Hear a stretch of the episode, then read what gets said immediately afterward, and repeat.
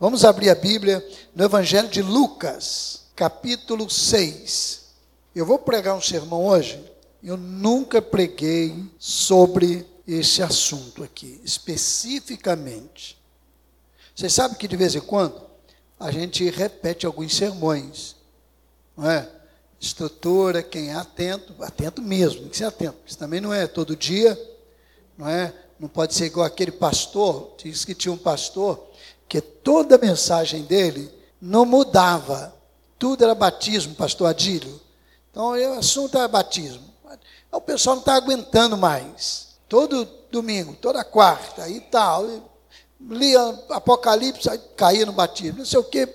Aí os adolescentes da igreja, né, adolescente é, não é benção. Aí diz que eles planejaram um encontro e falaram assim: nós vamos mudar esse ritmo no pastor. Fizeram um evento, chamaram o pastor para pregar, Moisés. E aí deram o tema, divisa, não é o texto bíblico lá para ele. Ele tinha que pregar sobre aquele texto bíblico. E tema não lembro, mas a divisa era Gênesis 1:1. No princípio criou Deus os céus e a terra. Deram para ele. Aí quando ele assumiu a palavra, aí ele falou do tema, falou a divisa, leu o texto da divisa, mas aí ele continuou. E a terra era sem forma e vazia, e havia um abismo entre a terra, e Deus fez separação entre as águas e a terra seca. E tinha muita água, e para que tanta água se não for para batizar?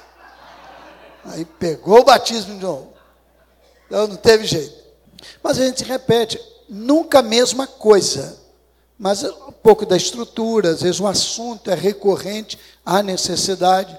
Na verdade, isso tem um fundamento bíblico, porque Jesus disse várias vezes: outra vez vos digo, estava repetindo. Repetição é um recurso didático, inclusive, para a gente lembrar. Então, não é? Eu fui pregar em São Gonçalo há muito tempo, né? E preguei numa igreja, e é, dois anos depois, três anos depois, eu voltei para pregar na mesma igreja. E quando eu terminei o culto da manhã, eu pregaria de manhã e de noite, à porta, uma irmã virou e falou assim: Olha, o senhor pregou aqui no dia tal, tal, o senhor pregou no capítulo tal, verso tal e tal, e o título foi esse, esse, esse aqui. Ela anotava num caderno. Eu falei, caramba, se eu tivesse repetido aqui, então, ela ia dizer para mim lá, não é? não é? Então, ela tinha anotado lá irmão até um dia falou comigo à porta ali, pastor, o senhor pregou nesse mesmo verso no dia tal e tal e tal. Aí eu ia dizer para ele, mas não falei a mesma coisa, aí nem esperei, ele completou. Mas foi totalmente diferente. Tinha anotado na Bíblia dele, ele foi lá e anotou na Bíblia dele, irmão Atel. Achei aquilo lindo. Mas esse hoje eu nunca preguei especificamente. Então, abra aí Lucas 6, a partir do 12 Diz assim: Naqueles dias, Jesus retirou-se para o monte a fim de orar e passou a noite orando a Deus. Quando amanheceu, chamou a si os seus discípulos e escolheu doze dentre eles, aos quais se deu também o nome dos apóstolos. Simão, a quem acrescentou o nome de Pedro e André, seu irmão, Tiago e João, Filipe e Bartolomeu, Mateus e Tomé, Tiago, filho de Alfeu, e Simão, chamado Zelote, Judas, filho de Tiago, e Judas Iscariotes, que se tornou traidor. Eu vou pregar sobre um dos chamados apóstolos de Jesus.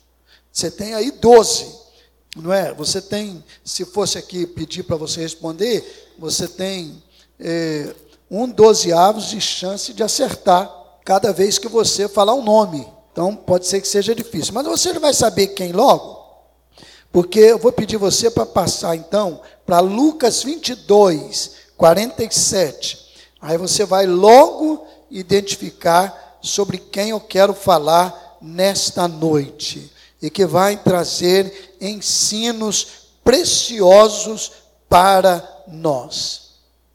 Falava ele ainda Jesus, né?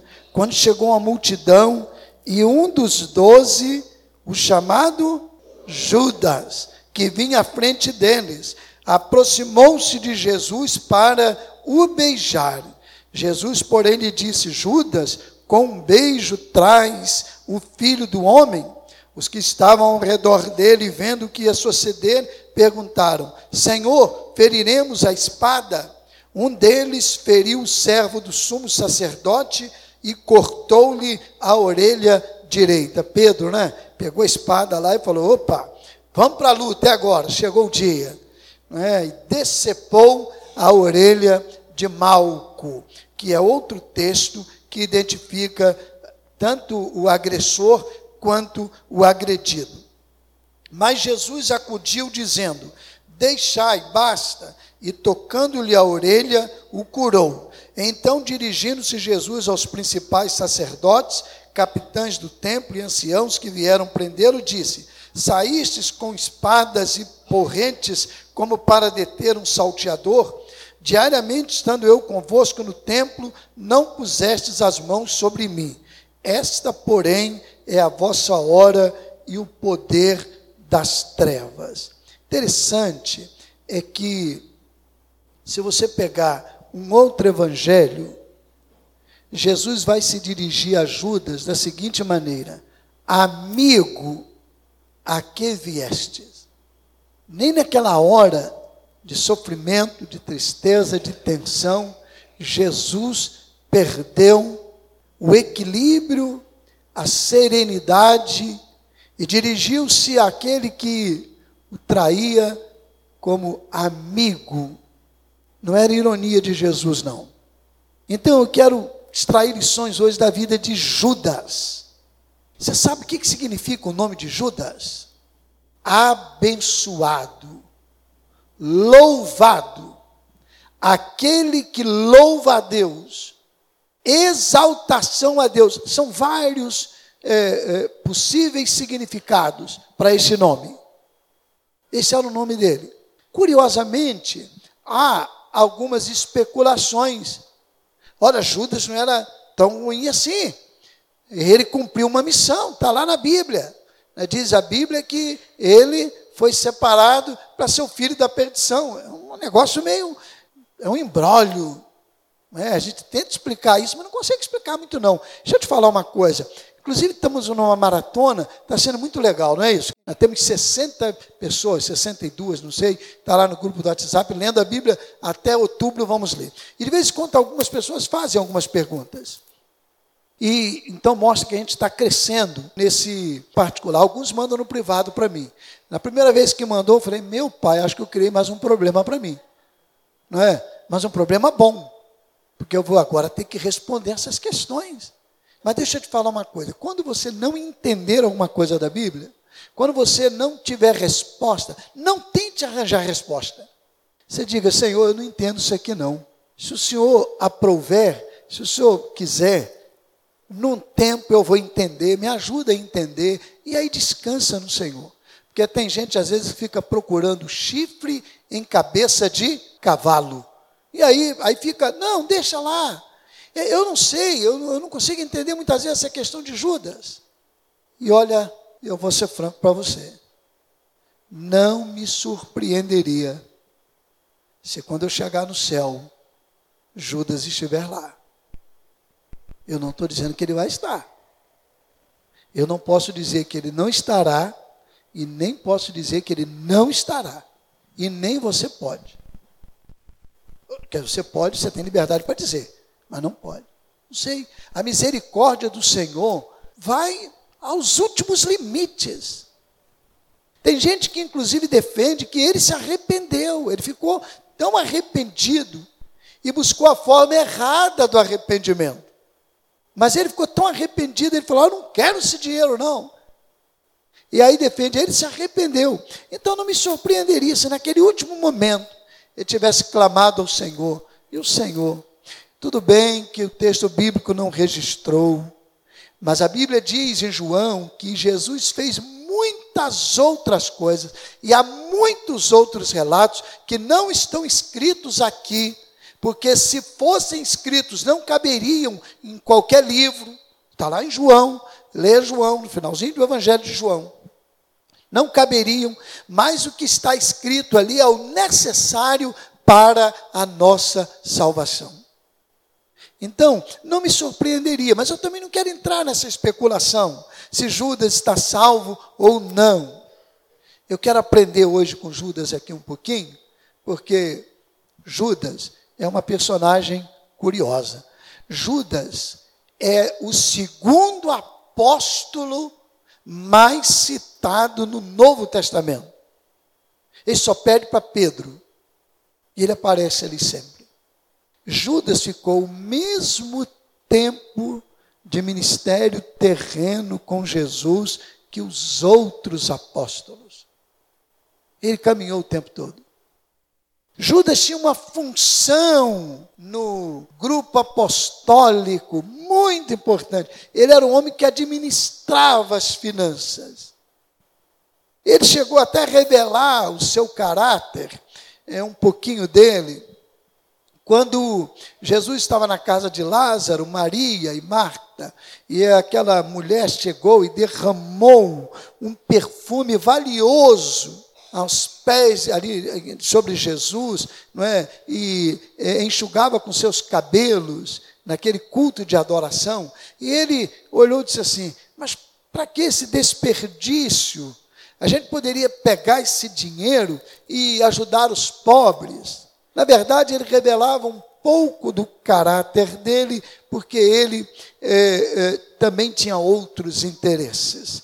Diz o texto bíblico que ele se apoderava também dos recursos que chegavam ali. É, corrupção não é coisa da agora, não, é antiga. É? E aqui com Judas. Ele era um homem assim. Mas o curioso é o seguinte: Judas andou com Jesus esse tempo todo e teve um fim trágico. Andar com Jesus não significa necessariamente ter o caráter de Jesus sendo moldado na vida da pessoa. É preciso muito mais do que andar com Ele.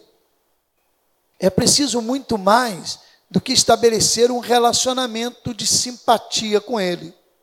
Judas percorreu todo o tempo junto com Jesus e junto com os apóstolos.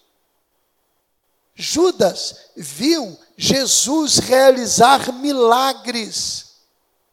Quando Jesus estava caminhando e aquele cego à beira do caminho começou a gritar: Jesus, filho de Davi, tem misericórdia de mim. Jesus para, chama o cego, cura. E ele passa a enxergar e ele sai pulando, saltitando. Judas estava lá.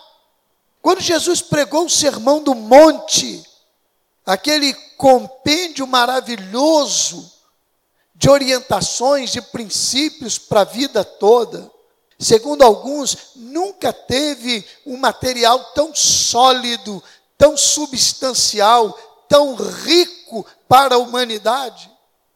Judas ouviu aquele sermão, inclusive ouviu que nós não podemos ter o dinheiro como senhor da nossa vida.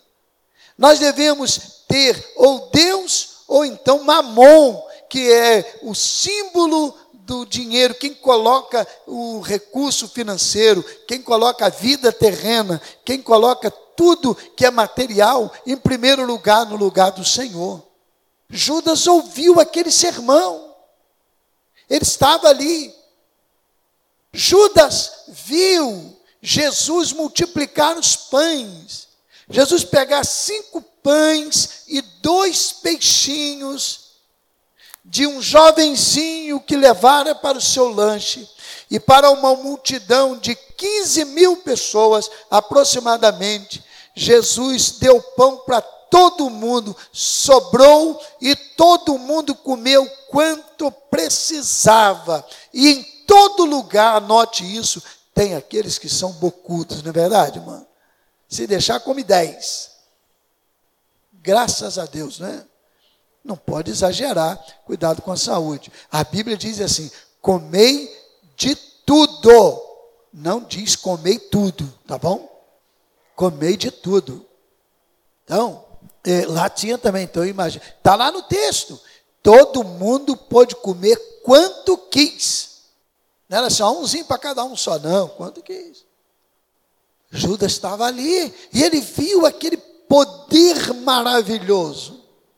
Ele viu Jesus dando pão é, a partir de um punhadinho para uma multidão extraordinária.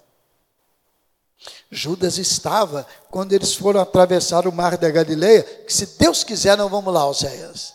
Não é isso? Em maio. Se Deus quiser. É um dos pontos que eu tenho vontade de visitar. E ele no mar da Galileia começou a atravessar, veio um temporal e o barco começa a vir a pique e começa a ter aquele problema todo e vai afundar os discípulos apavorados. Judas estava ali também. E Jesus então é acordado, aí ele vê Jesus chegar e dizer para o mar: cala-te, e ao vento aquieta-te, e houve grande bonança e Jesus se dirige a eles e diz: Por que vocês estão com tanto medo? Vocês ainda não cresceram na fé? Judas estava ali, vendo, vendo Jesus operar aquele milagre. Judas estava quando Jesus caminhava e alguém chegou para ele e disse: Olha, tem uma menina doente, ela está muito mal a filha de Jairo. Vai lá, vamos lá. Jairo foi até Jesus e Jesus ia com Jairo para a casa dele para ver aquela sua filhinha de 12 anos que estava muito mal. Enquanto eles caminham, alguém chega e diz assim: Olha, não incomodes mais Jesus, porque a sua filha está morta. Você já imaginou um pai receber a notícia dessa?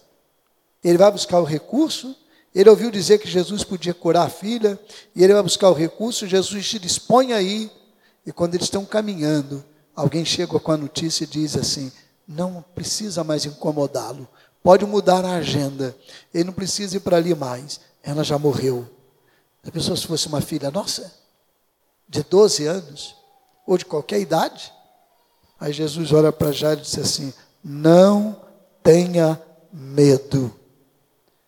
Crê, creia somente. E eles foram.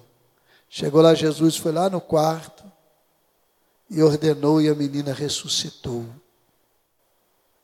A menina ressuscitou. Judas viu aquilo. Judas viu os milagres de Jesus. Judas viu Jesus chorar por Jerusalém.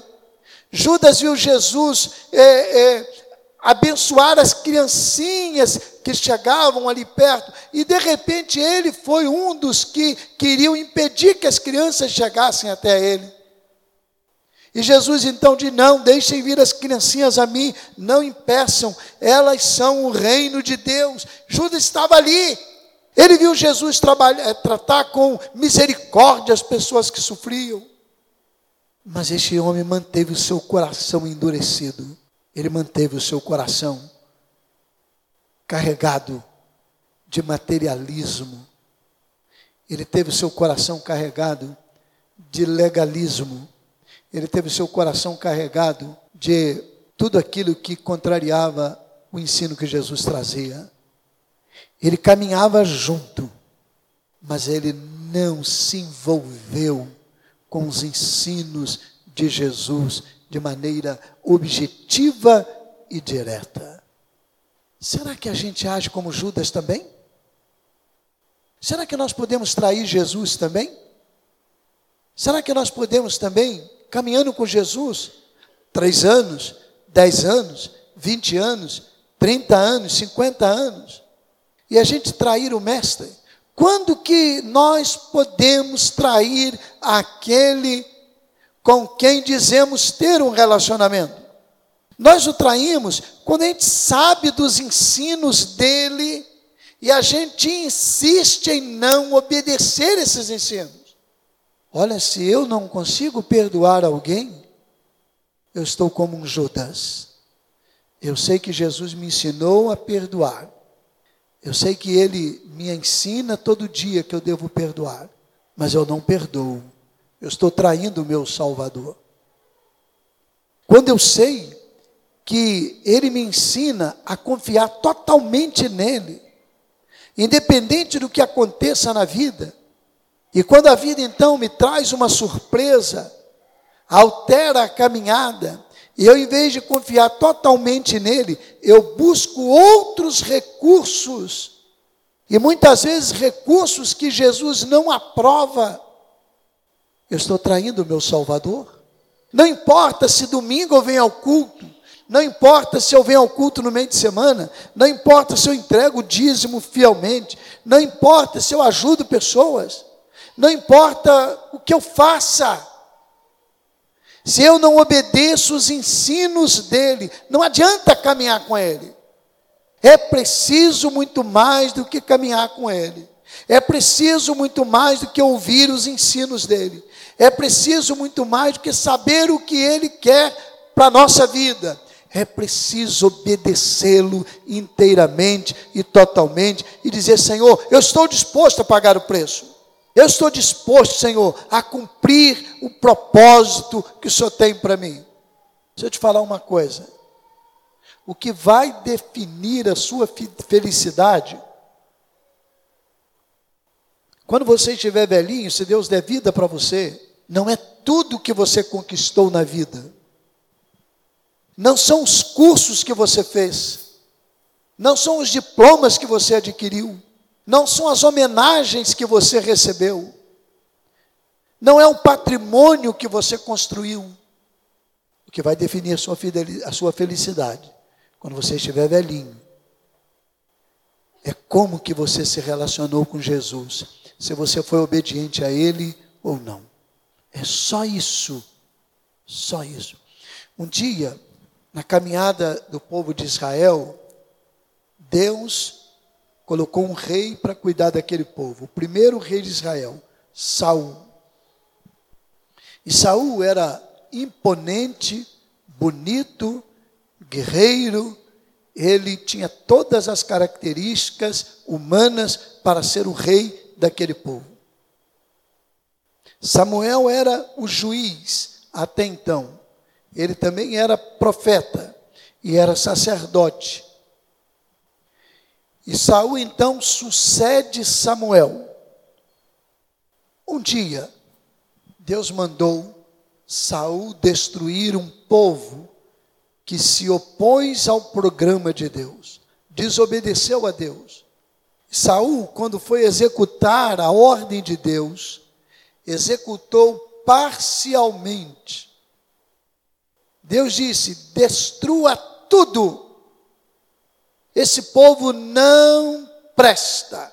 Esse povo não tem relacionamento comigo. E destrua tudo. Quando Saul chegou lá, ele viu um rei chamado Agag, e ele então fez um acordo com Agag. Preservou Agag e também uma boa parte da riqueza daquele povo. Quando Samuel foi chegando, Samuel procurou saber.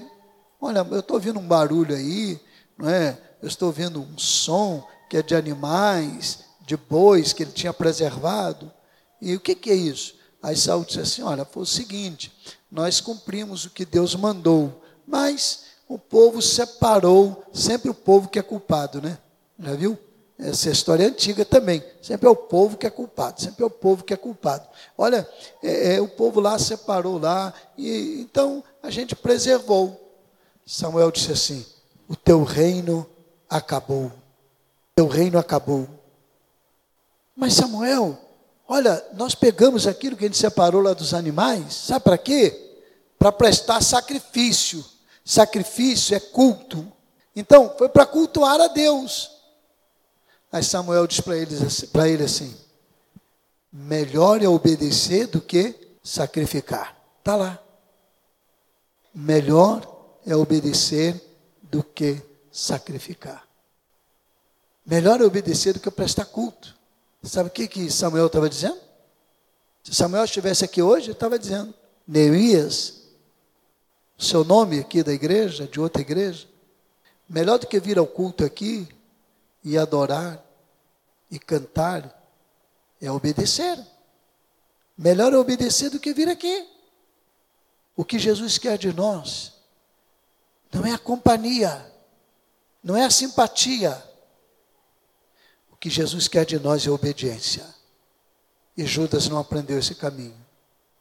Ele ouviu, ele viu, ele contemplou, mas ele não obedeceu.